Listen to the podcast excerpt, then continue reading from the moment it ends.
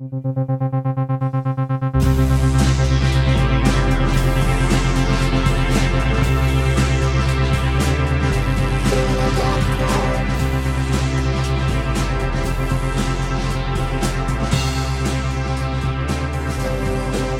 so we should be recording right about now. Good evening and welcome to Cinema Death the eulogy of the death and motion Tonight we'll be discussing the film Master and Commander, directed by Peter Weir and starring Russell Crowe, who surely, every time he went up the masts and every time he climbed the rigging and got to the top, somebody said, Hey, a crow's nest? More like a Russell Crowe's nest. It's a film about swashbuckling on the seven seas, wherein during the Napoleonic Wars, uh, a ship is pursued by a mysterious and malevolent uh, French ship uh, that's out to destroy them. That's the plot. But the movie isn't really about that. The movie really is about the importance of maintaining a good vibe. And here to discuss that with me tonight are two seafaring gentlemen. I have a Portuguese gentleman, and by dint of that, he must know the sea, and an Irish gentleman, Aye. Irish Czech gentleman. I believe uh, Czechoslovakia, the Czech Republic, is landlocked, but still, uh, I think he might own a canoe. So first, let me talk about uh, my first guest, the returning guest, Helder Mira, a Hartford native who talks too much about being from Hartford, Connecticut, and growing up Portuguese. That is, when he's not talking about art, comics, movies, and making movies. He drinks coffee, but not Dunkin' Donuts. He works for Trinity College as a multimedia producer when he's not podcasting with his podcast of So Pretentious. He does not have a SoundCloud, though, and he wrote this bio. Hey, what's Uh, up? Hey, hey, how you doing? How you Good. doing? How How are you? I'm Thanks for having me back on, man. This is fun. I'm looking forward to it. Wonderful. Wait, isn't Yeah. Mahoney also part Portuguese? No, no, he's Czech and Irish, right? That uh, I- check. Yes. Well, I mean, Oh, it's your dad that liked Portuguese food. Never mind. all right, wait, Yeah. wait, hold on. Yeah. All right, so yes. Well, Bre- Brendan Mahoney, or my my other guest tonight, he uh, he also wrote his bio, and I'm not going to give his age. Uh, he resides in Tariffville, Connecticut, with his cat, wife, and son. He rides his bike, cooks, makes weird music, and works as a lawyer representing consumers.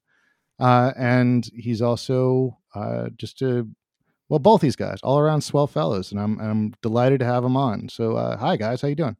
good. How are you? Great. Yeah. Good. All right, yeah, I'm trying to be more formal in my introductions. Oh, I'm- sorry. I, I screwed that all up. Sorry about that. No, it's all right. I, you know, I, it was not a good idea, you know. So, um, Master and Commander. Uh, I I watched this movie for the first time the other day, and I was afraid to watch this movie before. I've been putting this movie off because, uh, well, because it's like my my friend who like uh who's a who's a jazz musician, who's a professional guitar player, told me he was af- he was afraid to get really into Steely Dan because like everybody all his life told him that he'd be really into Steely Dan, and he never wanted to be that guy. But then he like listened to Steely Dan, he thought it was awesome, and I kind of the same vibe with this movie. Is I'm like, I know this is like, kind like this is like history nerd kind of dad movie, and and and I and that's kind of me, but I want to I want to see myself in a different light. I mean, I just saw it for the first time Saturday night. Yeah. Night? A week ago. Uh, Yeah.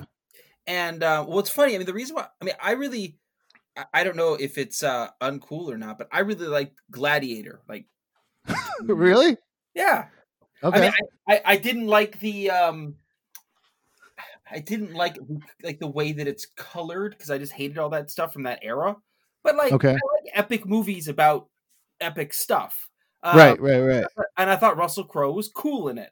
So I was like, Yeah. yeah, I see it. But then my mom really liked Master and Commander, like, Yeah. really liked it, and I was like, no, I'm not gonna do something my mom likes. So Yeah.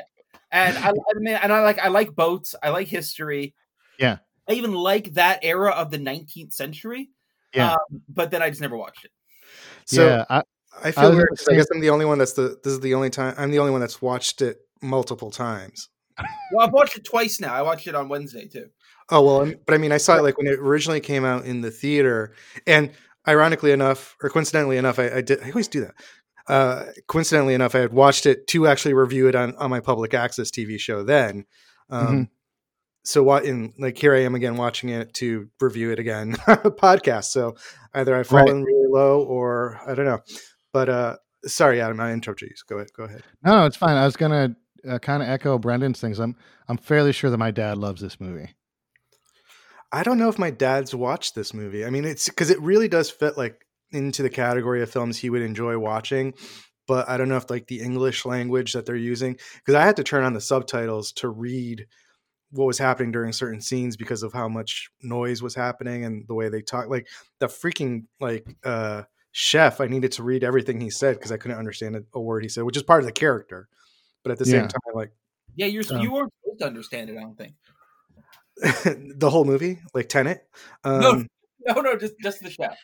right Yeah. right uh, so you know one of the things i was bringing into this conversation i mentioned early Yeah. earlier in our text exchange is that having seen it on like a big epic screen and now i have like a 4 like a, a decent size 4k tv but Yeah. i'm streaming it now versus like seeing an actual film print which is what i saw in 2003 Yeah, um, it still looks great in Epic, and it, like I was like, wow, this is. I'm glad I have this big TV for this versus like my older shittier TV because it, it looked great. But streaming it because of the codec of screen of streaming, but also because of the fact I'm going to presume this is what it was. So I'm just going to go like go speculate for no reason. But because of the fact that this wasn't a, a big hit, it never got like the professional, the really good transfer to digital and restoration that it, a film like this deserves. So there's a lot of like murky, like miscolored scenes, or at least like not proper. Like there's uh, the scenes I'm particularly thinking about are the scenes in like where they're eating and and it's all candlelit and it's like it just was like really dull looking versus like the bright colors that it should have been. Um, Yeah.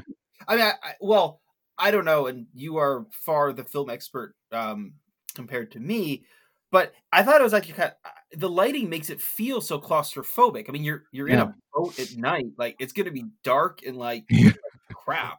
Oh, see, I, no, no, I, that Yeah. that's not what I'm talking about. What I'm talking about, because I agree with you, and that is that is wonderful. Like I love that stuff. I mean, specifically, like there's like a, a faded look that wasn't quite like time. Like the blacks weren't rich. The like oh, uh, the color, it. like like they weren't like popping the way they should have been, or at least like as muted. Like it just looked really washed out. I guess is the better way to because when like there's those great scenes at night that like look great. Um, I, like there's some really just beautiful cinematography, and if I could, the cinematographer is also from Australia with Yeah. uh, with Peter Weir and Yep. shot a lot of his films. I mean, he shot Year of he shoot Gallipoli? Uh, I was looking to see if yes, he did. He shot Gallipoli. I think he's pretty Alright. much his like. So here's here's his gamut. He's done all of Peter Weir's films. I think Yeah, I'm like quickly looking. Uh, he didn't do Truman Show. It looks like, uh, which Alright. is the film he made before Master and Commander Peter Weir. But he did White Man Can't Jump, Forever Young, and Crocodile Dundee one and two. woo! wow, it's So Yeah, and, and Operation Dumbo Drop. Nice. Crocodile Dundee. Uh, I watched it when I was a kid. I was gonna say it's a really good looking movie, but I don't think I could pull that joke off. But um, I don't. Yeah, I don't. I'm, I don't have a basis. Of, yeah, I don't have a basis for comparison for the transfer, so I have to take your word for it. But I wanted to s- sort of uh, expand on one thing that you mentioned before that this movie was not a hit, and Right. um, I I think that that was Well, surprising to a lot of. I, I was trying to figure it out because I mean it it it was not it, it bombed at the at the box office and actually i think kind of started the downward uh trajectory of russell crowe's career of like people not taking him as seriously despite the fact that it was like like it was critically acclaimed like people really liked the movie I mean I just I don't remember from 2000. You know, I just I know it got nominated for a ton of stuff and then lost to um, Yeah. Lord of the Rings. Yeah. Um, but I, I- it's funny because it's like everyone I know who saw it liked it.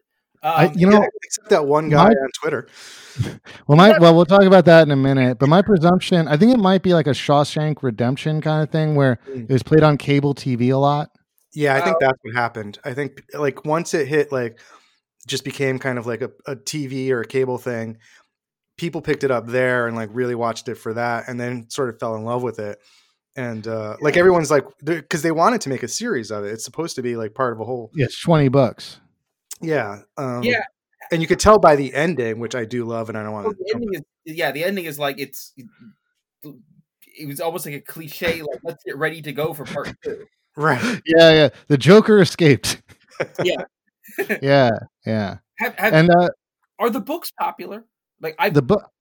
No idea. I've never heard of anyone reading the books, but I think a lot of like people our dad's age like Yeah. love those books.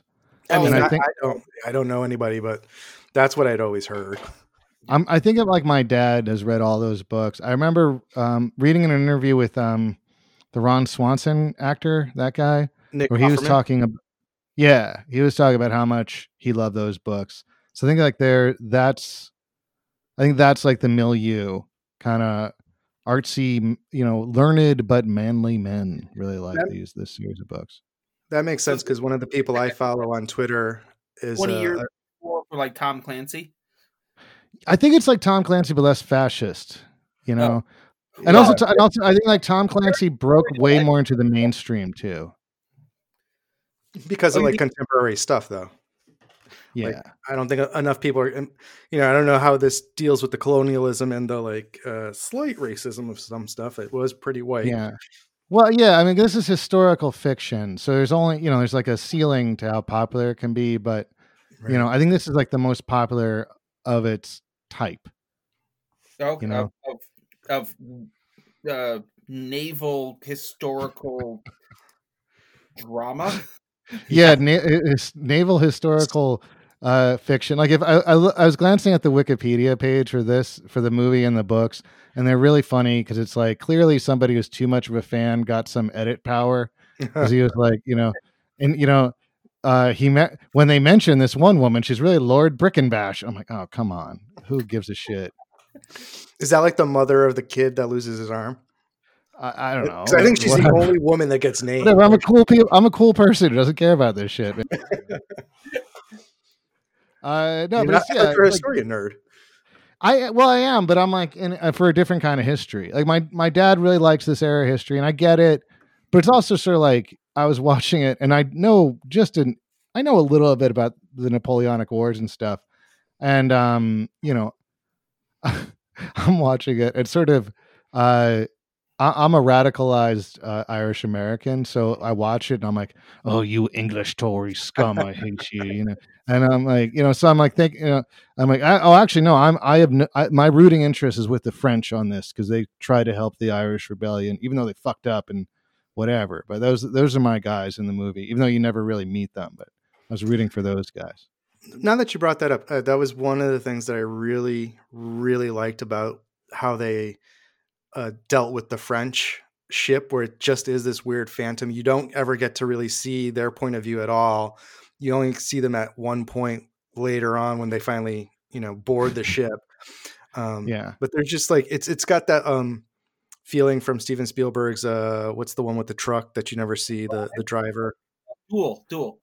duel right you know and, and almost like jaws where you don't actually see the monster Yeah. until the very end um that i remember thinking that in the in the theater when i saw it and watching it again last night uh or wednesday night whenever like just reminded of like that that was such a beautiful way of like crafting that story and telling that because you you so Yeah. so much part of the ship of our ship are are, sur- are uh, surprised that like you kind of have this mystic like and there's that whole thing about the jonah and like all the like seafaring mysticism that goes into it and, and right, uh, right, right. s- uh, Well, that- superstition That's like the I, I guess would be like the um like the Moby Dick sort of theft is like Mm, you know the, the the white whale is like personified, but it's personified only through like somebody's imagination about you know Right. basically like animating the the the whale into this um this It's just Frenchman. personality and this almost like you know bigger thing than like than than the whale is, and that's what happens with the boat because like why is he do- so doggedly catching ca- chasing this? Right. I mean, that, I mean, which is sort of like the fundamental thing that's funny about the movie is like you don't really have any idea except for the text um in the credits at the beginning like why does anyone care about this other boat like Yeah, and even he seems to dismiss the idea of care of uh, Russell Crowe's character seems to dismiss the idea of caring about it because he's like, "Well, we go back to England, maybe peace will have broken out." I'm like, "Well, what's the point, man? People are dying here. Why are you being such a dick?" Right, You like, know? and that comes after like he's lost a bunch of his crew, had to sacrifice one into the ocean, Yeah, yeah, had to like lost another to suicide. I feel yeah, I which is very about that. funny. Yeah, it's very funny. Yeah, the guy who commits suicide, uh, that little rat face looking dude. But like, so like the first like hour of the movie is just like him vibing, you know, and just like Right. him like kind of being like this uh Ibiza DJ slash soccer coach, where it seems like like his most important job on the ship is like making sure everybody kind of has a good time, you know, like that that the vibe doesn't drop. And then, you know, but you know that they can't do that through the whole movie because I watched this movie in like three segments, you know, and I was like, oh, you know, they're not going to make this whole. There's going to be a dark section. There's I got to see forgot, some like- challenge. I'd forgotten about the dark sesh section, and like I'd gotten to a point where I'm like, wow, I remember this movie being long. Oh, Wow, there's super long. It was too long. I thought. Uh, yeah, y- I mean, the whole bit on the Galapagos, you didn't care for that? Come on. Uh, I, I- I mean, I mean, I don't watch a lot of movies, so like it's a big. yeah. I want them to be real long when I watch them. Is that true? Is that true, Brendan? You really want like a long movie if you're going to watch a movie? Yeah, like I mean, The Irishman. That was. That was ridiculously long, and I saw that at Cinestudio. Like, I watched it. I watched The Irishman, but I watched it in two segments. But I think you're supposed to, right? It's like, um, no, not according to Martin Scorsese. You need to like sit there and suffer through. oh man. Well, I'll rewatch it then. in in one fell swoop. I, I did. I, I actually sat through that in one fell swoop. Uh, I like did like I released the bladder beforehand, making sure like, I didn't drink enough beforehand, so I wouldn't like have to go in the middle of the movie. That is a, a ridiculously long movie that should have been trimmed down a lot, and they should have really had a younger actor for for uh for Robert De Niro at some point because that shit was ridiculous. Yeah. Well, I didn't come here to badmouth uh, the Irishman. Yeah, that's what an Irishman would say. Yeah, well, that's what he did say. Oh, yeah, that that's actually that's a lo- that's a weird line in this in uh, Master and Commander. Like, um, Paul Bettany's the the gay doctor character. Like, he's supposed to be like an, an Irish Doctor guy. Stephen, yeah, Yeah, Doctor Stephen.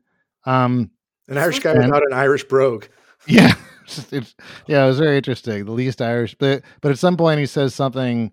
I didn't really catch it. I rewound it, but I still didn't catch it. And he's like, and then Russell Crowe was like, "Oh, you're talking like an Irishman," and then he's like, "Well, I am an Irishman." I'm like, "What? What the fuck, man? What? What? What is the context of this?" Oh, it, it was. I think that was clearly meant to be like that whole thing which you were talking about earlier. That idea of like the difference between the British and the Irish, and and the officers that are clearly the like upper crust Brits, um, Yeah. and Englishmen versus like everyone else that's getting to be sacrificed uh, off the masts and everything. Um, yeah. Can we talk about that beautiful opening scene though? That like Yeah. out of nowhere attack that just like devastates this boat and how they're able to Right, right. But bef- yeah, I do want to talk about that. Uh, but I wanted to get back to something Brendan said before, because he made a connection with Moby Dick, and he and you that was an astute connection, connecting like this sort of uh, obsession, this you know that destroys the ship and everything, obs- Mm. as quixotic except, uh, obsession. But the other connection with Moby Dick, I think, is the interest in detail about um, being on a ship. Mm. Oh, So yeah. like it, yeah, like in Moby Dick, and the thing that turned me off from Moby Dick, you know, as as um as Fred File to to steal his great line, it, I think it's the the worst great book. Um and and like because at the time people were really interested in what goes on on these whaling ships. What's that all about? So you have like long detailed explanations of rigging and you know uh, cooking oil and whatever. And uh, there is a lot of that in Master and Commander, especially in the early scene. Like you see, you go through the ship, you go through the ship's hull, and like you Mhm. see, like they have livestock on it, and you see that where these men are, like these very like telling details about it. Uh, Is that is that something that echoed with you having read Moby Dick, Brendan? Yes, and I mean, I disagree. I, I like Moby Dick, and specifically for the uh, I don't know didactic nature of um, maritime life and mechanics. Um, yeah, I thought it was cool, and, and I actually liked in the like showing the way that they um they pump the bilge when it's taking on water. Mm. That was Yeah. cool. Um, and that's at the beginning, but also after the ship is um, uh, you know, basically disabled by the battle. I thought the re the the rebuilding at sea was actually was pretty cool. Oh, yeah, it's that was, fantastic. that was awesome. Yeah, So, so I mean, and and I mean, it's a good like ten minutes of like working on a boat and yeah, kind of like how they are working that out logistically, and you know that's I think it's cool. I, I think it's I think it's um you know it doesn't drive the plot, but it makes No. for a visually compelling element, and it also um it also you know it, it's it, like Moby Dick. It's insight into something that you'll probably never participate in. oh, yeah, I will, I will never be on a a circa was it eighteen ten? I think this takes place. Uh, Yeah.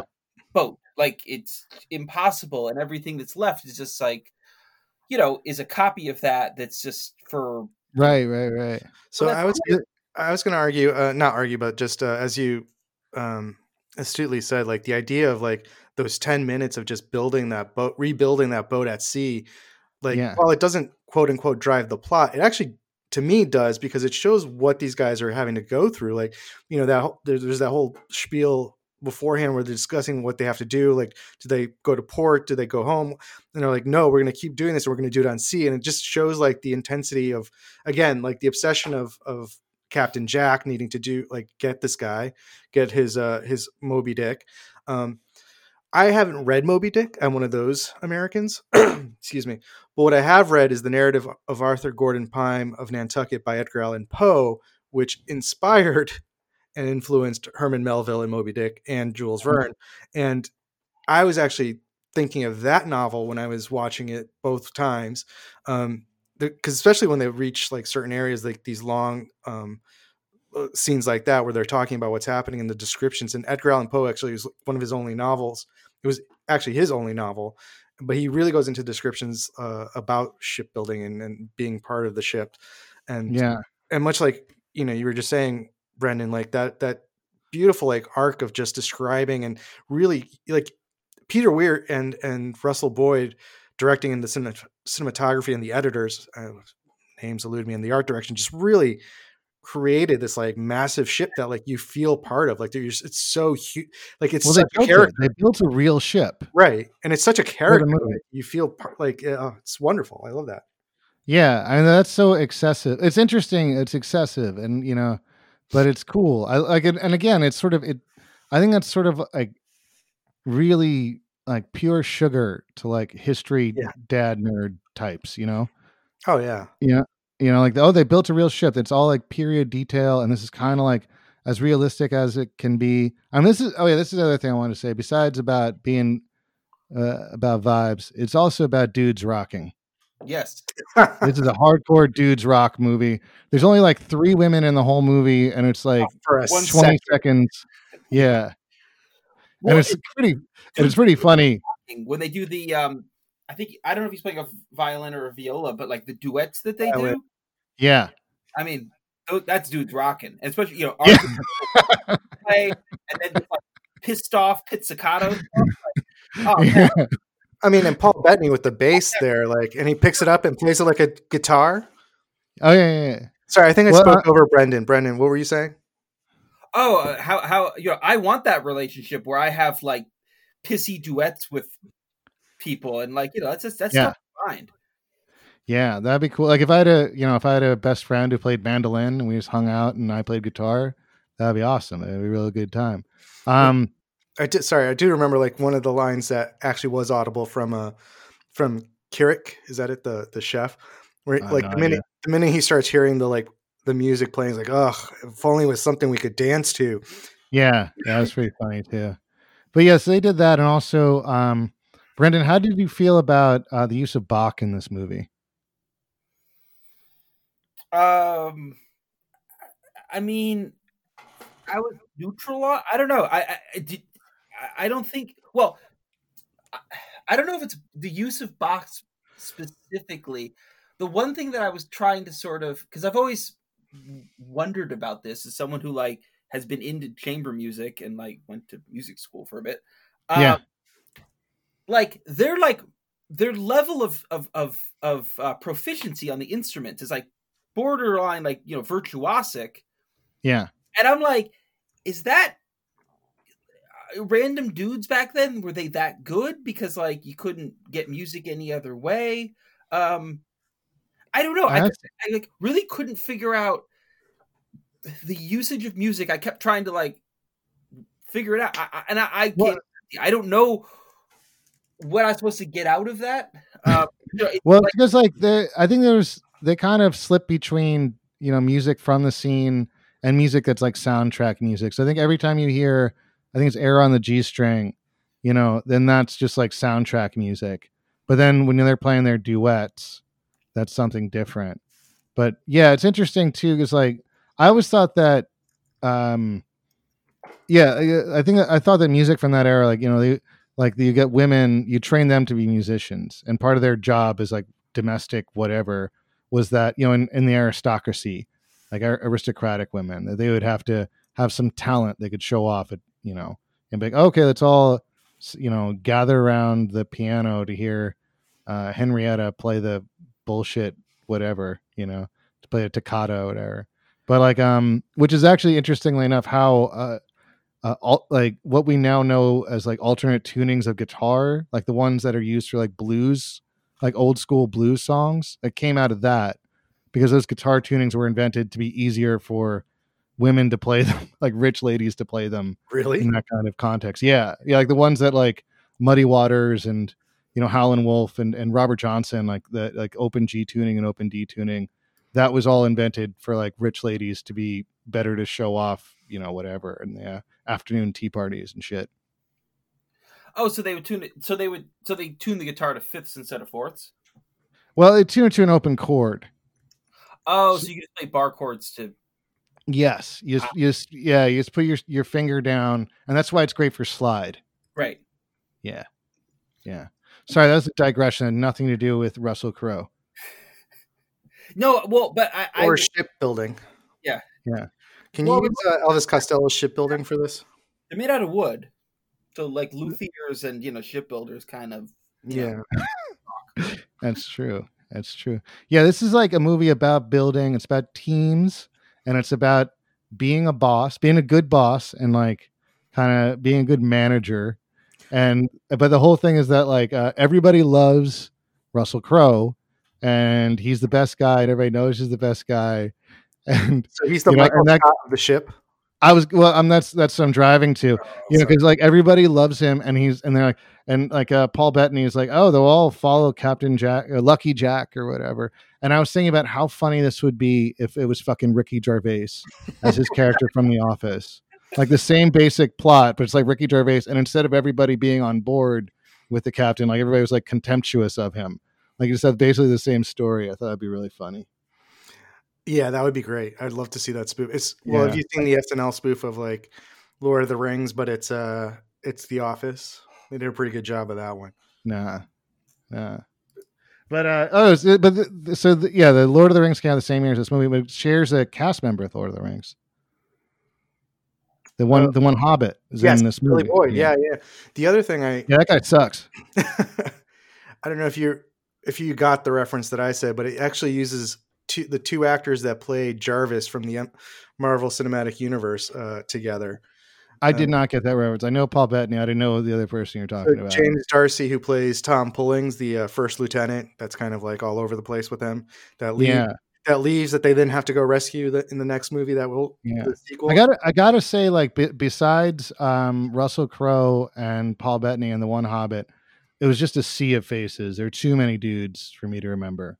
that's they all have the same haircut Yeah, like there's the two guys that are like good friends that one dies first and then one dies in the milieu at the end. I'm like, so which one died at which point? And they were the Right. ones that brought us the the only one you can like differentiate is the little kid that lost his arm.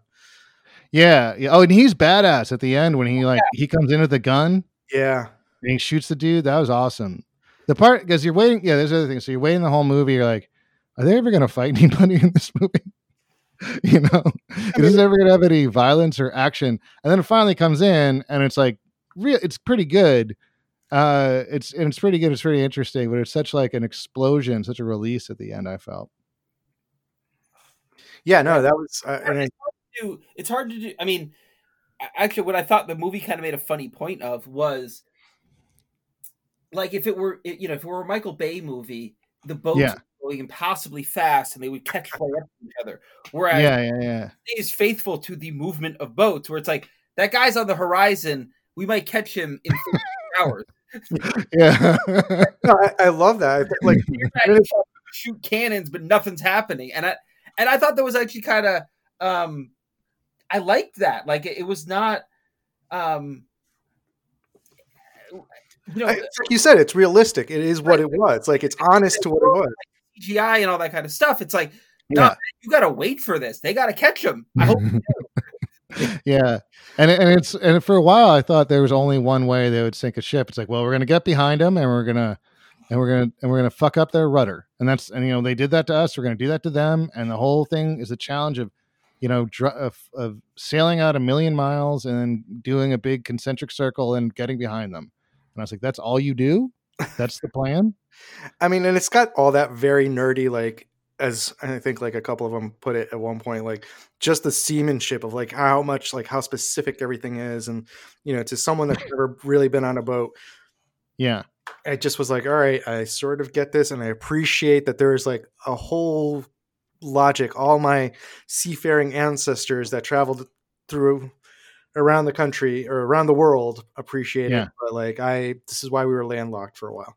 Um, right right right right the um Well, you know that you uh, know, Saint Brendan is the patron saint of navigation, so I am specifically uh, endowed with with knowledge as of how this works from my name. Oh, yeah, I just gamble each knew. show. We don't need to know. I knew you were the man for this job, Brendan, but I, I didn't know why. All right, so And the I, other thing is like, I also t- I also TA'd Admiralty in um, in law school. is that true? You did maritime law. My uncle is a maritime lawyer. He was like a navy a navy officer, and then he became a maritime lawyer. Yeah, there's like And- real jobs in it. Like I would love. it would be the coolest thing to practice, but I think there are real jobs in but I think there are very few of them because I very few have to like. Uh, I- think there's like maybe a handful of firms throughout the country.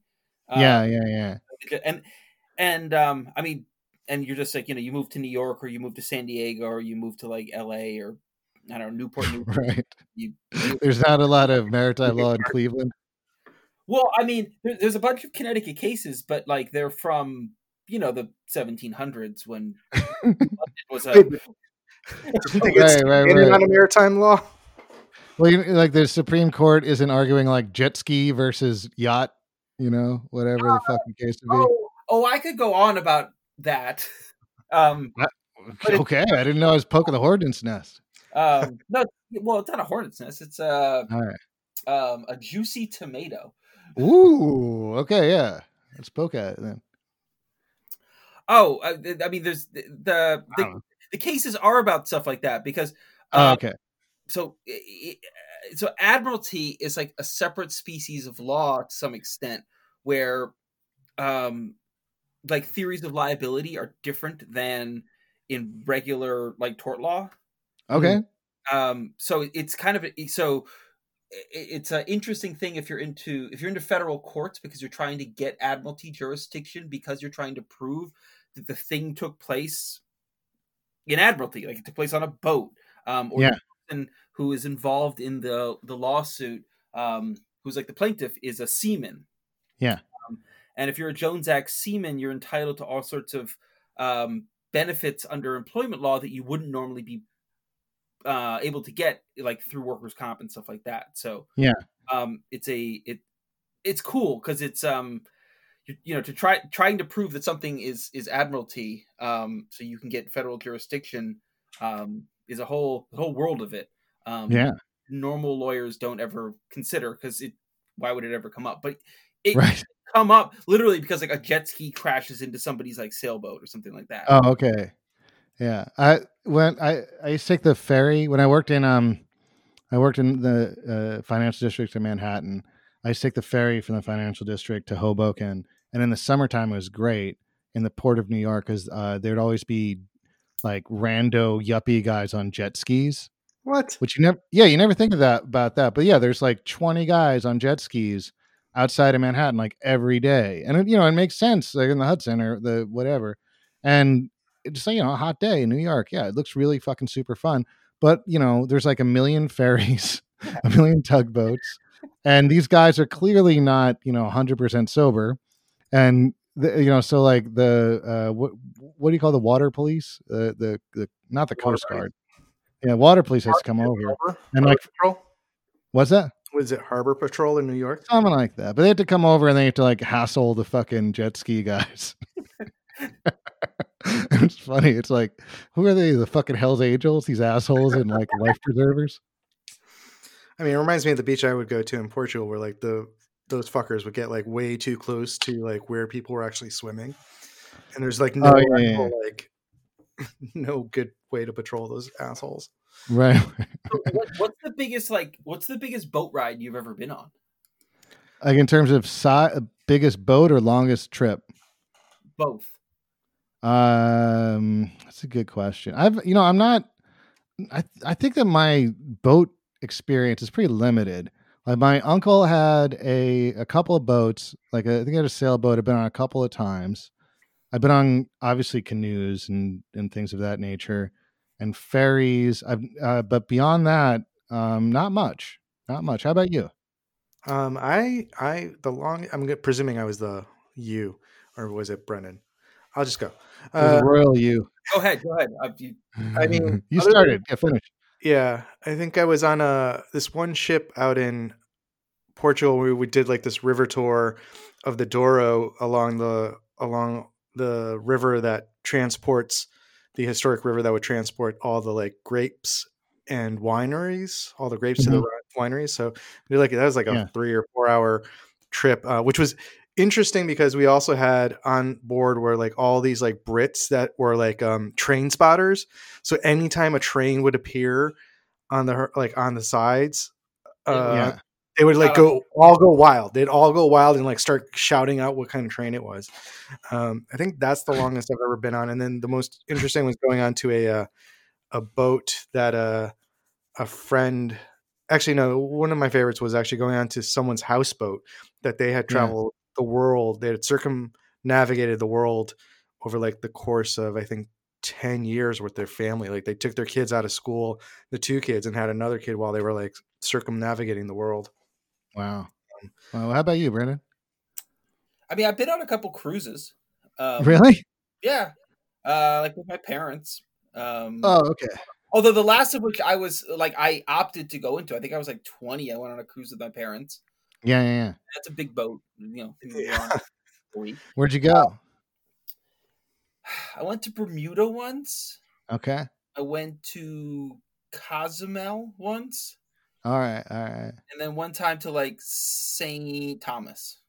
So, did you feel the romance of the open sea, like while you're on the cruise? Like, it sounds like you have actually the most sea experience of the three of us. Well, I, I Yeah. mean, I've also, I mean, so, so I mean, cruise ships are are you know floating hotels. Yeah, yeah. yeah. So it's, I mean, but they're t- totally boats. I mean, everything's, a, you know, like uh, once you like leave the the the nightclub or the um buffet or whatever. I mean, The discoteca. still boats. Yeah, like yeah. you know, you like wander around. and Shuffleboard. you know the doors are weird and they lock and they seal and you, you wander outside and there's you know giant you know um you know there's there's smokestack you know everything's boat on them but um Yeah. and that was and um but the longest non-cruise i think i've ever I, I took the ferry from um i guess the southeastern part of newfoundland to new brunswick Okay. and that's like uh i think a 30 hour ferry ride Oh wow. Wait, 30 hour? I think, I think it's, it's it's about it's about that. Wow. Wow. Um, the other one's like I think 18 hours. The one that goes to the western side of Newfoundland. Um, yeah. that, and, and and that's like I mean you're out in like the North Atlantic, and that's pretty like you don't go outside on that boat much because it's like Right. Right. Right. this was August and it was cold as hell and it was raining. Yeah. it was windy and it was gross and Yeah. you know it was not it was, it, you know it was not like cruising through the caribbean like that that was like a utilitarian um Right. Right. And it and um it's cool i mean being um out in the ocean with the only thing you can see is ocean is Yeah. it's a, i mean it's a, it's you know it's as close to like being in like space as you're gonna get um terrestrially Yeah. Uh, I don't know. I mean, maybe if you're i think it's cool like, like imagine if you will a science fiction scenario wherein there's this uh, very communicable disease wherein everybody's sort of isolated in their homes and you don't Yeah. really leave too much and we just communicate uh, and so forth. Never happened, dude. That's such far fetched imagination. Um, so this No, I know I, I know what you're saying, Brandon, and that's I mean it's interesting, and that's kind of like I'm of two. Uh, I'm I'm torn on this, like, because I do think like being on a boat would be fun because there's like this. It's a unique experience, and you're you're surrounded by death at every turn in a way, but also it's kind of fascinating and it's exotic and it's interesting but it's it also just seems like fucking boring. Like it's it's funny watching like master and commander because like they really kind of sell you on being on a boat like whenever the weather changes it's like the guys have like a weather party you know like they hey it's raining we're gonna get out the buckets and get water. Hey it's snowing we're gonna do a snowball fight. Hey it's sunny we're gonna go sunbathe. Like it was really weird. They really wanted you to feel like like sell you on the fun of being on a on yeah a I, I was already sold before you I were? okay but I, I mean, I also like the meditativeness of like a long car ride or a long bike ride or a long walk. Like I, right yeah I like being in motion and alone with my thoughts. Yeah, but here's the thing with that with that ship on Master and Commander, especially like you're not Yeah. going to be alone with your own thoughts. I mean, No. I like that scene about the the the Jonah there, uh, Holland, Holland or whatever. Like Yeah. the poor dude, like the reason he flips out and goes suicidal is because he can't be left alone. He can't be alone because all he hears is this, like he's constantly in their face, like he can't get away from these people. Like if Right. he had the opportunity to like maybe move to a different part of the ship, like on a Yeah. cruise, maybe, or even like the longer frigate that they were chasing, Yeah. maybe he wouldn't have had to be so suicidal. But at the same time, right that was uh I used well to here that, like they're so on top of each other, which I think is a great way that they they showed that in the film, like how much it was so cramped. you're stuck with other people too. Like it, it, there's Yeah. like there's a limited number of um of rooms on a ferry. So like 30 hours, you're there on a. It's like being on an airplane. how did you sleep on the ferry Yeah, Kick my kick my feet up, and the the, the, the chairs are big, and they yeah kind of recline like an airplane.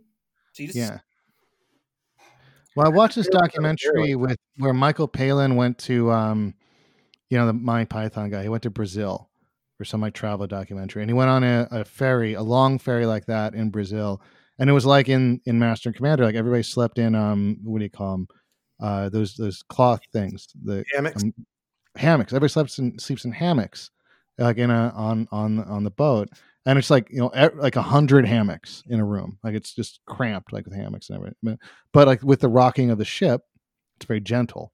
Allegedly, it's very easy to fall asleep. But it's like being in that kind of open air and sleeping there. I think would just to me that's a, that's a nightmare uh, uh, as as a guy who snores. Oh, that would that would hate that. I would hate ever being anywhere near you, dude. With that point, Yeah. well. Can you have you ever sle- have you ever slept in a hammock? I actually have not. neither have Oh, I. I, It's I pretty, don't. I, like I have a camping hammock. It's it's pretty nice. Is it? Yeah. All right.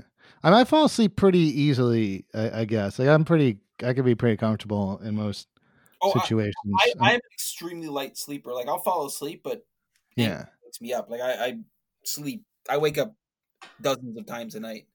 Right. Right. I, right. uh, here's here's I've like not only have fallen asleep on on trains, I once fell asleep at the Met, like the museum. the museum. To be Really? fair, to be fair, I had stayed up. I had pulled an all nighter in college, and uh, I had gotten slightly sick. So by the time I got to the Met and we were touring the Met, and we've been Yeah. walking around all day in New York or whatever. So like I just kind of like sat down on a bench outside somewhere in a Met and like fell asleep. Like my friends put a little like sign next to me saying I wasn't a work of art. So which that's also insulting. Um, speaking of things that are not works of art, I really uh, I was reminded of how much I like Russell Crowe by watching this movie, And uh, just to get back to Helder earlier, you said that like you thought maybe the failure of this, you know, the box office failure maybe took a little bit of the shine off of him. Also, I think that his public altercations Oh, that were, yeah, I think like him like throwing phones at people and stuff that was subsequently parodied on South Park. I think that did more than fucking a Master and Commander. Did presage um, Amy Klobuchar. Uh, yeah, yeah. I I, mean- really like. I was watching this and I'm like, all right, so he threw a phone, so that you know, whatever. He's they call him in a bad, you know, whatever. He's everybody gets mad sometimes, you know. it's whatever. not like Alec Baldwin, Jesus Christ, and he's still. Uh, yeah, it's not like yeah. I mean, you can compare him to whatever, but also I was like watching it. It's like he's such an interesting movie star because he's so like he's so fucking like sweaty yeah, and like and like has an alcohol bloat, and he's kind of like not that good looking. But then like at the end when he's like the action scene, like you see him like jump onto the ship. And he looks so convincing there. I'm like, oh yeah, or the whole movie too. Like he just has so much fucking presence I and charisma. I'm glad you brought that up, um, Adam, because like one of the, the scenes that really just nailed to like just like really sunk home like how great of an actor Russell Crowe is a really good actor. Like I like Grant like like aside from all the bullshit like that you just brought like not bullshit that you brought up, but just like the the fact that like the outside stuff that he brings that has been associated with Russell Crowe. Like there's that really nuanced scene where he's like he brings the book to he's like so protective of the little of the little kid that loses his arm and like there's this you can see on his face when he's like really concerned and, and he does so much like emoting just like visually and like with facial cues not having to like say things and then like feeling like um responsible for this kid that you know has just lost his arm and like going to change his life because of that because Yeah. the kid wanted to be a, a sailor and he you know with one arm is not going to be able to do that in that era Yeah.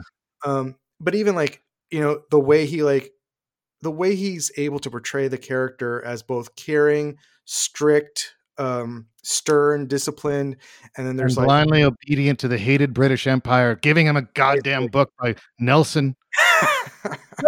No, well, actually, I I mean Helder's point is really well taken because It's true. It's true. especially about that scene that I thought was really good was that at the sort of denouement of that scene, there's an awkwardness because he doesn't know what the hell to say because he's like, right yeah, because of me, you twelve year old, you've lost your arm. Yeah, I feel absolutely. shit because of it, and I can't say it to you because I don't want to show weakness or whatever.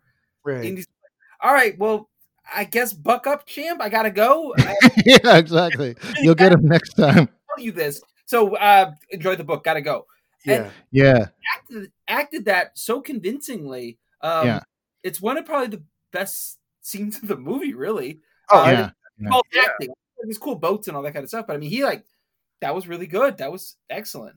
and it's yeah, yeah, yeah. really feels for every character he has an interaction with even like the respect he he bestows upon the the quote unquote dead french captain like that scene where he like shows up there and it's, it's again like he's very quiet he doesn't say much but there's so much like nuanced like non-communication that happens through Yeah. like, just physicality that that he bestows and you know same thing with the the people that the other actors in that room but like just looks that he gives i mean like it's weird because i, I do actually really like russell crowe i think he actually, he is a really great actor he you Yeah. know unfortunately there's that period where he does get shit upon but i just recently watched um I like that he's in the Wu Tang Clan movie. yes i yeah uh, the man with the iron fist but Yeah, I didn't see it, but I was like, yeah, Russell Crowe is in the Better movie. not. But the one I was going to bring up is the Nice Guys by Oh, that movie rules. That movie fucking rules. exactly like he. Yeah. it- I kind of like. It's almost. I love how fat he is in that movie. Exactly, like he's just so and like Yeah, I love that they build it like and again this is actually more just about Shane Black as well like being a great storyteller and filmmaker that like you're expecting the fat like Russell Crowe to be the doofus but in fact he's like totally on point he knows like his shit as like the heavy that he is quote you know Yeah, pun yeah. whereas like the good looking like um fucking what's his face there uh whatever his Ryan, whatever. yeah, pr- pretty boy there. He's like the total doofus, and, and you know, credit to him for also like playing that role as excellently as he did. But like Russell Crowe just sells that movie so well, and it, Yeah, I think the fucking bowling ball he's carrying around in his stomach sells that movie. I, I like that movie a lot. Brendan, if you haven't seen it, it's really good. I, I don't think I have. No. It's a Uh, really the nice- great, like It's nice guys. It's like a it's like a seventies like LA kind of detective noir, very like funky and fast. It's good. yeah. It's nothing like Master and Commander. Uh, you know, I- I'd like to think that he, Healy might be the like descendant of Jack, uh, of Captain Jack. Like he's the uh, the like descendant that fell on hard times. You know. Yeah, So, yeah. Um, this is a dumb question. Omara says hi, Brendan. By the way, um, Oh, what am I? Chop liver? did Uh, uh, yeah, did Master yeah, and Commander come out before or after A Beautiful Mind? After. after. Yeah, Aha, okay, that makes Uh, sense. And speaking of like, but then uh, almost immediately after Master and Commander was his other Oscar nominated bit, which was Cinderella Man. And then the other really great movie that he's which in, is also the name of one of Eminem's worst songs. oh, Jesus, is 310 to Yuma, the remake, where he's really good in that with, with, That's a good movie. Bill. Yeah. And again, An Elmore Leonard thing. yes. Yeah. Yeah. Um, and then there's that horrible Robin Hood with freaking, I haven't, well, I haven't seen it. It just seemed like it was going to be bad. I've never seen it, but yeah. The But no, he's interesting because he's like he's like has this bloated thing to his face, and he's like, and he he has like Kristen Wiig's hair in this movie, which I was laughing at. like all the freaking wigs in that movie were Mm-hmm. just, All right, we have a cameo. Oh, Wanna say hello? Hi. hello. Whoa. Where's your picture? Oh, there's no picture; it's all sound. Oh, that's cool. Yeah, it's radio. It was really cool then. We're talking about boats and ships. Oh, is he on a boat? Are you on a boat? I wish I were on a boat. That would be fun. Yeah, and you would be calling from the from the middle of the ocean. I don't know. I'd probably Nice. be on the shore. it would be very, Nice. it would be very Richie Tenenbaum. I actually ha- have an idea for another for another in another century. I can probably make a giant boat that that we can fit houses in, and and we could put a TV in it, one one room. If they be really bad, um, then then they'd have to go in a little room. What the TV? A kid, Oh, if they're kid, really okay. bad in in the in the boat, Daddy. Oh, I'm sorry. So then, They definitely eh. have boats that are big enough that you could fit a house in. well, oh, I would make it big enough, even as big as New York City, Oh, mean, see, that's a huge boat there. Yeah, those those. Yeah. and I'd probably fit like a city in there. You put a city on the boat? No, I'd put like a few houses on there, Oh wow. so so I could get to to have like a lot of people to play with, Mhm. and there'd even be a section where, where boys and girls could play with. Oh, wow. and and they don't even have their own house and robots if they if they're really super duper good They have their own robots. mhm, in their own house one day Oh wow. and they get they would be huge on the inside but it'd be small on the outside Who would be the captain? me of course you. Whoa! Yeah. And what would be your first? I have the thing on the microphone. so- one two three four five six seven eight nine ten testing testing Well, sweet. We've been talking for almost an hour. I, I, we don't. We, we. no, i was just doing that for fun All right, that's fine. Uh, not right now, sweetie. Mm. Well, why? Are you, mm, hello hello hello hello, hello, hello. I just played that as a joke. I thought you would get it, It but I very guess you don't. it's very funny. All right, can you say goodbye to the nice people? You can put on the headphones if you want. You mean the next, the nice guy? The nice guy. Well, there are two guys. The two of us. Well, So Oh. that would make us nice guys. okay. It all comes full circle right now. Eh. One of them you you've met. Who? Well, you know the picture of you as a baby upstairs That's in the kitchen? Yeah. that was taken at uh, my friend Brendan's wedding. And he's oh, Agatha, you've actually Agatha, you've been to my house. You remember coming I my? don't remember that. I I can't remember stuff lately. You came to Cedric's birthday party a couple uh, years ago. Well, I don't remember that. But I do remember some. I think I remember you guys, your one of your voices. Oh, well, you um, you were moving. A Brendan's lot, easier to understand. you were moving a lot of rocks and tree bark around the backyard. I don't remember that at all. Okay. Oh yeah, you took all the rocks in the backyard. You were like, you're like three, I think. Three? I don't know. I think then I would totally forget. Yeah. Yeah. Well, that's Uh, possible, but I I remember I re- you were hanging out by the shed in the in the backyard by the by the stone wall and, and the maple tree. Yeah. Oh, she's gone. Okay. She's. I'm not. Oh, you're not. She's stealing my um my evil eye and my guitar capo. Yeah. All right. Yeah, she's uh, she's. All right, so Master and Commander. Uh, all right, yeah. Let's talk about the Twitter thing, which I thought was very, like that's that was kind of the genesis of this. That's kind of Yeah. like Yeah. yeah. So, wh- uh, Helder, I think you have the best handle on this thing. Why don't you set it up? Uh, excuse me. So the one thing I recall, I don't remember who the Yeah. guy was that like posted it, but basically he said, "So I have a, I just started watching Master and Commander, and about ten minutes into it, I fell asleep, and therefore this is your, your remedy for insomnia." Yeah. And uh, I, I think he, I don't know if he tagged Russell Crowe. I think he did tag Russell Crowe, and Russell Crowe responded with like, you know, this is the problem with um, young people today. Which uh, parentheses that dude was not that young looking in his Twitter profile. That guy was no, it, that guy was four years older than Russell Crowe. right, Oh, right, right. Yeah, you know, no, I found that guy is fucking um, Ringo Gust- Ringo Starr's guitar player. Oh shit, really? Um, yeah, he's not. A, he's not a spring chicken. no, I, He's- know, yeah, I noticed that. I noticed that for his Twitter profile. Russell Crowe's tweet says "Kids today." Right, and that's what he said. Yeah. Because that's what Russell Crowe said. He like responded with "Kids today don't under." So I mean, a like that's a great like little diss on uh on Russell or from Russell to like diss the, diss him that way. But like, yeah, he Russell Crowe just like came in and like kind of like supported the movie, and then every he didn't even have to because like everyone else was just like, "What the fuck is wrong with this guy?" Like it's that's where like what Brendan's been talking about uh, offline when we were discussing this earlier about like how so many people jumped to the defense of Master and Commander to like support it. Um, yeah, my, you know, I didn't vi- do it then, but like I think I reached out to you to be like, hey, this would be a great idea to like discuss because yeah, yeah, yeah. Brendan chimed in that he had just seen it. Um, Well, I'm I saw it. I saw it when Russell Crowe tweeted that. That was when I was watching the movie. That's what's so funny. oh, really? That's even better. I didn't realize that. I mean, and I will say the movie was so engaging. Like I didn't have like my phone was like not present. Like I said, this movie rules. I'm loving this shit. Oh no, And as I am like just just like zone like my, you know my mind meld with my television set. Um, yeah, Crowe is is having to defend the honor of this movie that I'm enjoying so much, and like yeah.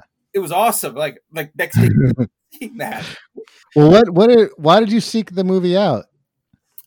because of Twitter. Um, because Really? like yeah, no, there's Oh, oh, I see. so there is i mean that that love of like master and commander um i've seen like a lot of people say that it's like oh it's really good and i'm like well, Yeah. all right i guess i should watch this movie like Yeah, I, yeah, yeah. and I like set a date like i was like. I knew, like where i could stream it um or if, Yeah. I'd ask if like buy the dvd off of ebay or something um, yeah, but i you know i found it on amazon it's like all right well i'll watch yeah, it. yeah. I was delighted to see it was on Amazon Prime. too, yeah. yeah, I was I was psyched because I, I would have bought it, but like I wanted to like it's Saturday night. Yeah, It's it's and in fact what's what's funny about it is I um I like really got into the zone because I had to go grocery shopping, so Yeah. I went out about. Uh, I, I was trying to hit stop. I was like hitting stop and shop before it closed, um, and then I went for like an intense drive through Heartland, um, to like really like you know drain extraneous thoughts, um, and then I returned like unloaded. Yeah. and it was, it was a little shopping trip. I was like it was like picking up like milk and berries, um, and bagels. Yeah. and like I was like set for it. like everyone going to sleep, right? Put the groceries away, put it on, flip the phone over, and then like watch Master and Commander, and and and it like it was every bit as good as all the people who say that it like it worked. It was it worked. Like, Yeah. What a great night! And I went to bed at like three o'clock in the morning, and Nice. Hours long. So I've been a little I've been a little dismissive of the movie. Do you think I'm being unfair to it? I don't think you've been dismissive. You've actually been very complimentary of the movie. I think All right. no, I, I think you're being very fair to it. Well, Um, the movies. I- What I think one of the things about the movie that works is that the movie is not as self serious as like the title is. yeah, Right. Yeah. Absolutely true. and I think that you know, to be fair to promotion, I think that was a tough movie to promote at the time. It's the title is super long, and I remember that being like people just kind of mocking that in a way at the time. Um, Yeah. And I don't, you know, you know, I'm trying to remember what like 2003 was like. I mean, we already have this epic freaking Lord of the Rings shit happening. Um, and to be quite honest, like I actually appreciate Master Commander more than those movies because it's so real. It's so based in like actual stuff. Um, Right. so so visceral. Right. And to be fair, the Lord of the Rings movies are dog shit. Yeah, they are. I mean, I found Yeah. them um, uh, enjoyable when I watched them the first time. So I haven't watched. I, I'm not one of these religious like uh, acolytes watching it over and over as much as I love Peter Jackson. I actually prefer smaller Yeah. films. Um, but I mean, I, I, I hate them, but Brendan, where are you on the Lord of the Rings movie? Oh, I, I don't like any of them. I think they're intensely boring. Thank you. Thank you. um, I think the memes are are the best part about them. After actually, Well, so what? Are, so in, t- in terms of context, in c- contextualizing the movie, um, Yeah. you know, so so I'm I have Wikipedia up right now. Uh, released November November fourteenth, twenty thirteen. So Yeah. we are uh that would be eight eight months into the war in Iraq. Um, yeah. getting near the end of ter- like first term of Bush, right? Yeah. and then this movie like I can't I can't fit it into that era as like it, it, it, it being remotely responsive to the Mm, culture no. of that time, which is what You're right. It's not an easy fit. Right. Like, like you can say like the Lord of the Rings movies. I think those got a huge boost out of 9/11 yeah because it's yeah. Like it seems like in the shadow of 9/11, those movies, people are ready to embrace those movies. You know. Because they're like fictional. They're not. You know, there's no reality to them. Um, Yeah. and it's again- And they're rather, it's they're- straight good versus evil kind of stuff, and Yes. that was right. that- exactly. the theme of of of you know that was the theme of of wars during that era. And Master Yeah. Commander is like it's it's very Yeah, there's no dry. from CIA. in all the water. It's very dry. Um, and also like like I said, like earlier, uh, Yeah. Russell Crowe's coming off of Gladiator in 2000, and then he does. Yeah. I don't know what Proof of Life was. He does Beautiful I Mind. talking to a friend of mine earlier today, and we and and we both agree that mostly we remember Gladiator because of references to it on The Sopranos. I don't actually remember fucking Gladiator at all, but I remember uh, the one character on The Sopranos who would take too much coke and quote Gladiator. I watched it once on a very small TV, which is probably not the way to watch it. I have uh, one. I was gonna joke that I, I watched uh, Master Commander the way Peter Weir intended on my iPhone. nice. I'm sorry, you're, you're thinking of uh, Christopher Nolan, the other Imperial. That's how I watched Tenet. Uh, I haven't seen that. I've only heard bad things. I haven't watched Tenet. Oh, dude, wait till my review comes out. Uh, which I don't even feel like putting out because it's such a boring shit.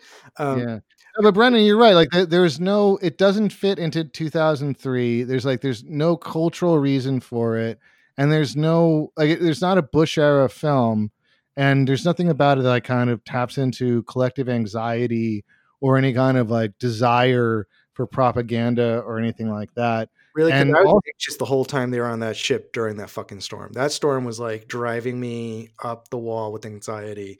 Even the second time going through it, I'm like, that's that is the reason I don't get on boats. Is that storm. right Oh, see, I didn't What? mind it. I was like, they're just going to turn into the wind. It's going to work out. yeah i mean I, like because again that like the guy that fell off the mast? I had faith in um in in in in uh in Captain Aubrey's like ability to do it. It's Yeah. It's well. Have you ever seen um? Oh The perfect storm. Yeah, that one also like me off being on boats. no no um. What the hell's the name of the movie? uh, Um, the rest of him uh, star wars no no no. It's Jaws. it's a boat movie. It and there's two. There's um, Titanic, the Poseidon Adventure, no, no, no, it's not a storm. Um, Perfect Storm. no, no, it's not that one. It's a different one. Uh, uh, uh, happy ha- Happy Gilmore. Jaws. Jaws. They're on a boat in Jaws. the Caine Mutiny. Oh no, I've never seen the Caine Mutiny. Oh, I've seen parts of it actually. I have seen that both Gene Hackman and Michael Caine are in, and they have the joke about it in uh, ECU. I saw, the, I, I saw the Caine Mutiny in. We watched it in Admiralty in law school. Uh, Really? yeah, and then there's the. Tr- I'm so making this shit up. I am not making this up at all. It's like uh, uh, it's always sunny in Philadelphia when Charlie talks about bird law. Yeah, no, I know it's like that, and that's why I'm like, that's why I can't watch that show because they're making fun of something that actually like. I like obscure stuff, and I think it's hurtful. yeah, it's a good show. Um, but yeah, I understand because like yeah, like every time he talks about bird law, I flash to maritime law. No, and Bird. Well, see, I, I always go to Arrested Development. there's so- um, uh, what's uh, uh, there's a migratory bird, a bird act case. Um, the pigeon that just went to Australia. Uh, what is it? Uh, some somebody versus Minnesota, I think. I can't case remember. of goose versus gander. Um, no, there are bird law cases, and they're like legitimate things about interstate commerce. So I'm like, this. Yeah, yeah, yeah. So um, so I, I, I've never liked. Is there, there really is bird law? Yeah, it's a real thing. Um, Oh no, I, had no idea. yeah, it's a big deal. I thought it was like an absurd, great joke. No, no, I don't like. It's same thing as like uh, Arrested Development, where like where when you make fun of things that really exist as if they don't exist, I can't Yeah. stand that. Like, um, Brendan, Oh, Brendan. I hate to tell you this, buddy. That was the last four years where we don't even know what satire was and what the actual Trump administration was. no, Trump administration was extremely funny. Yeah, they're very funny.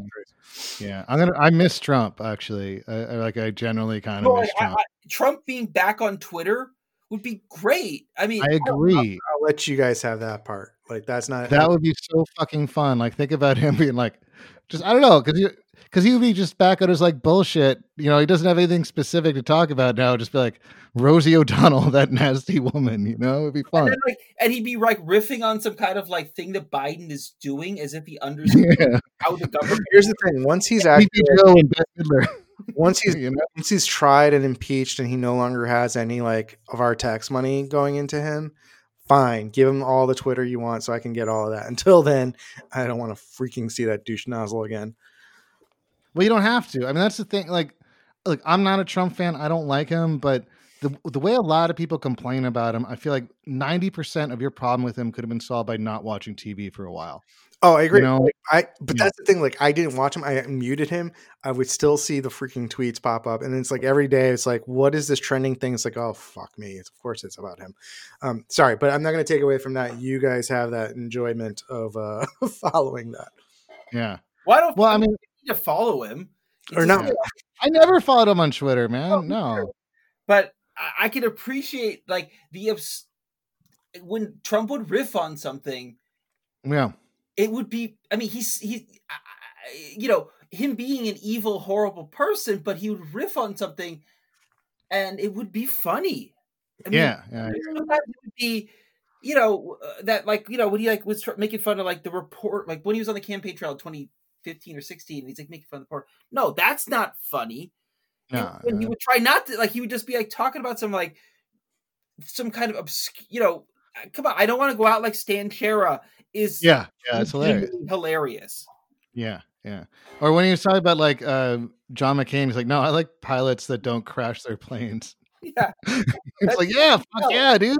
and i i don't like john mccain john mccain's a bad I guy. know. He wants to bomb every single country in the middle east Yes. Yeah. He was, and but there was like this. Can we also get rid of Feeling his daughter and not have to listen to her anymore?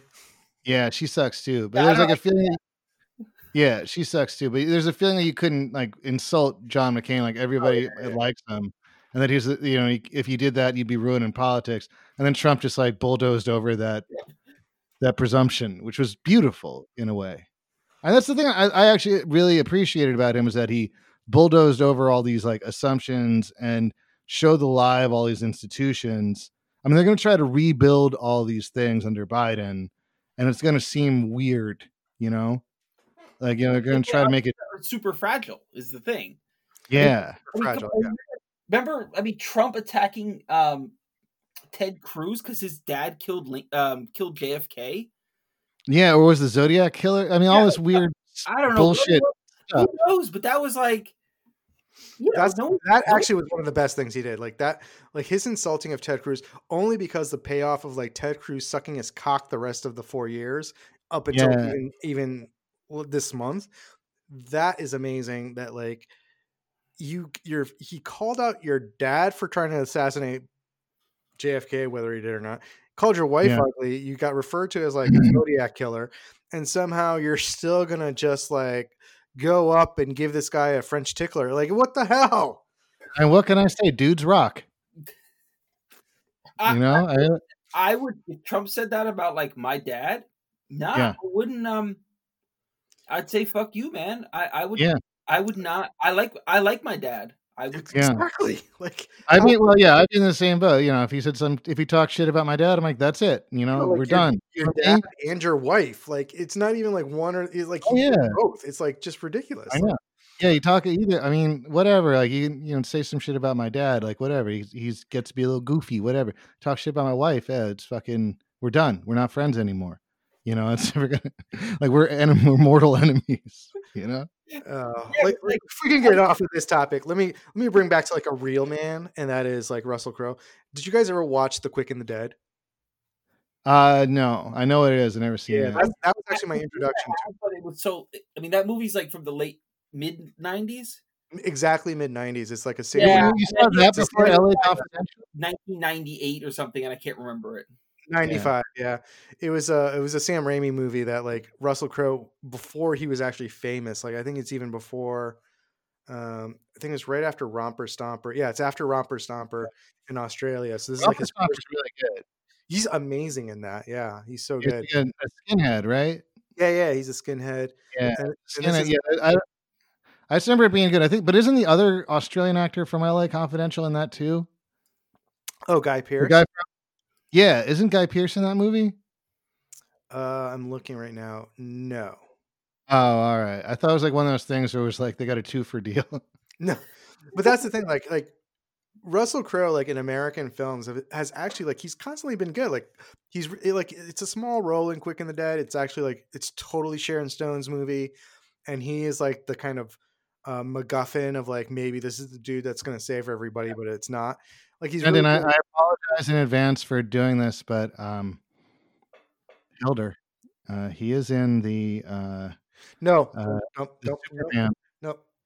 Go off! I'm winding you up, man. Come Oh on, come on, God. Yeah, I was going to bring that up. So Yeah, come on, dude, do it. dude, as much as I like Russell Crowe and I like him as Jor-El, it was completely unnecessary to have Ghost Jor-El and to have like all the backstory of like him on Krypton doing those things. Like, like I don't mind Ghost Jor-El for like a couple moments, like a la Marlon Brando in the original Superman, but like Yeah. the whole shit that they put, like I don't know, it just felt Well, I really appreciated how much he clearly phoned in that role, though. That was that was pretty fun. I didn't. like Marlon Brando phoned in Jor-El. Like that's the thing with Jor-El. You're just gonna phone it in because you're supposed to be fucking dead.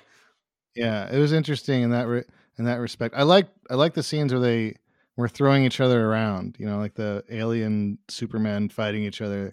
Yeah, yeah. That was very good, and and just like Russell Crowe kind of retaining his dignity by phoning it in. That's the those are two things I think I liked about that movie. Like the one. But okay, let's stop. Let's. I don't want to talk about it anymore. Just one thing, because I really do like. Uh, just because we're on that, I do like Henry No, Cavill. wanna he's great. Michael No, Sheen he is great. Oh, Henry Cavill could have been like the reason he sucked. No, he sucks. I don't want to talk about this bad Come on, script. come on, Bad script and bad directing. Let's move on. All right. All right, let's move on. You you got the, you right. got the wrong guy to talk about superhero mov- movies. I know. Let's get back to Master and Commander. Yeah. Well, no, I know, Brendan. You don't watch any superhero movies, right? Like you don't watch movies. I watch movies, but I do not watch superhero movies. They Okay. they I have I mean, I saw like Guardians of the Galaxy. I think I've seen Yeah. I don't know, Ant Man or something. Is that a movie? Yeah, yeah. It was, it's a movie. That one that has like um uh what's his face? The guy from the state? Paul Rudd. Yeah. Was Paul Rudd's Rudd not in in the the state? state. No. No, he's not. No, what's the one? Um, what's the one Paul Rudd's in? Yeah, Yeah. it's Ant Man. He wasn't in the state. I think he's just associated with everyone from the state because he was in Uh, um, he, oh no, he was in um Wet no, Hot he's in the American Summer. movie. No, In the sorry, tent. he's, in Stella. No, he's not in Stella. Is that Mm. Stella? Maybe he has like a cameo on That's Stella. Michael, no, that's Michael Ian Black and uh, Michael Sh- Michael Showalter, and I forget who the third one is in, in Stella. Oh. Yeah. Why do I always think? I don't. But Paul Rudd, don't know. Paul Rudd, Point you're friends with them, so maybe that's Paul, where you're. Paul Rudd friends with him. He's got to be in some of the skits, and it must be the skit that I like. Yeah, I think that's right. I think you're right. I mean, yeah. Ant Man's a good. Ant Man's a fun movie. Like that's I actually know. I really like No, I, I I like that. I, I I have yet to find a superhero movie, with the exception of a couple Batman movies that I ever liked. Yeah. Well, we already did the Batman stuff. I know. I I, I- I just listened to to your to your guys' Batman show. Um, I thought it was. Oh yeah, we did a Batman show. yeah. Dude, a. Burton show. It was a Burton. Oh right, we, we touched on. of Batman. Was that? There was a lot of Batman. Was there? I thought there was like a. I thought there was like a limited amount of Batman. No, it was a lot of Batman. It was I a think lot the of first Batman. half was Batman. oh no! It was a lot of Batman, and it was a lot of trashing of Ed Wood. Um, Oh Oh, yeah, that you was me. Ed Wood. I liked Ed Wood. No, but like, no, Hell kind of conceded. You're like, well, uh, okay, you make a good point. Oh I- no, no, no. There, Like- like, I mean, there's me conceding that there's like there are some problems with the movie, but it's like I still I still feel that's his best movie. I I'm very. Brendan. I'm very persuasive and charismatic, and I You make are. good arguments. You you you you are a, a um I was also really drunk by that point, probably. um. I'm, No, I'm but- drinking rum, by the way, to like sell. I'm I'm drinking Jamaican rum to like discuss sailing in the Caribbean. I bought some. I, I had a. I, I made myself a daiquiri, which is the opposite of what you drink on um on on the uh, HMS Surprise. But um, Well, I'm drinking a beer uh, called Forgotten Boardwalk, which that's relatively sea. Yeah. Has some sea stuff in it. Yeah. I was like, my I don't know what my family in Brazil drinks because otherwise I would have drank that. But Yeah. But oh yeah, just just as an aside, um, so I split that our Burton thing into two parts, and for some reason, like the second part was like three times more popular than the first one. I Oh, don't know really? why. Yeah, I was, I was like, I don't even because I just arbitrarily cut it in half too. It doesn't even really make sense. I was like, no, we talked for like two hours, and you know, I, I might as well use all the uh, every part of this buffalo. Oh, uh, yeah, no. I by the way, that was a lot of fun, and just like this is being a lot of fun. It's it's great to like talk to you guys on. Uh, can we just like this is a total aside of just being like bros. Um, Yeah. we're Trinity. That's what this is all about, man. It's about dudes rocking on the high seas. That's the whole Yeah, fucking point about- of this podcast. you know, and about the death of cinema, like that's what I was kind of getting at with like talking about like how streaming is the death of cinema. Yeah, yeah, yeah, yeah. It's like uh, you know, not looking the same as as if you go to a movie, even if like nowadays with the projections or what used to be nowadays with projections in a theater, it's like it doesn't feel the same as like going to a real movie theater and and feel like in like being part of that. And I was having a conversation with someone earlier about like you can't feel like you miss like being in a theater like this and watching a big movie like this, like Master and Commander, and like experiencing it with like a crowd, which is part of the problem of it not like succeeding. Like you couldn't really do that, but like something like a bigger movie where like there are a lot of people sitting there like watching and laughing or like gasping Right, yeah. things.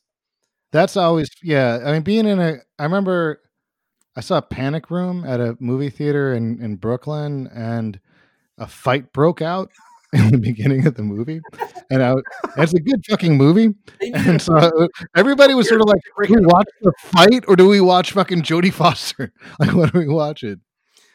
Oh my god, that was Forest Whitaker, right? Like he's in that. I don't know. I forget. actually, you know, it's funny because Is he the I, one in the fight? That's what I meant. I've never been a big cinema goer, and Yeah. what's funny is that I saw Lord of the Rings in the theater. Yeah. Like, yo, this shit sucks, and like it was packed house, and people were into it, and I was like, this is this is this is really bo- like I'm tired as hell because I'm Yeah. like three and a half hours deep into this. More to go. yeah.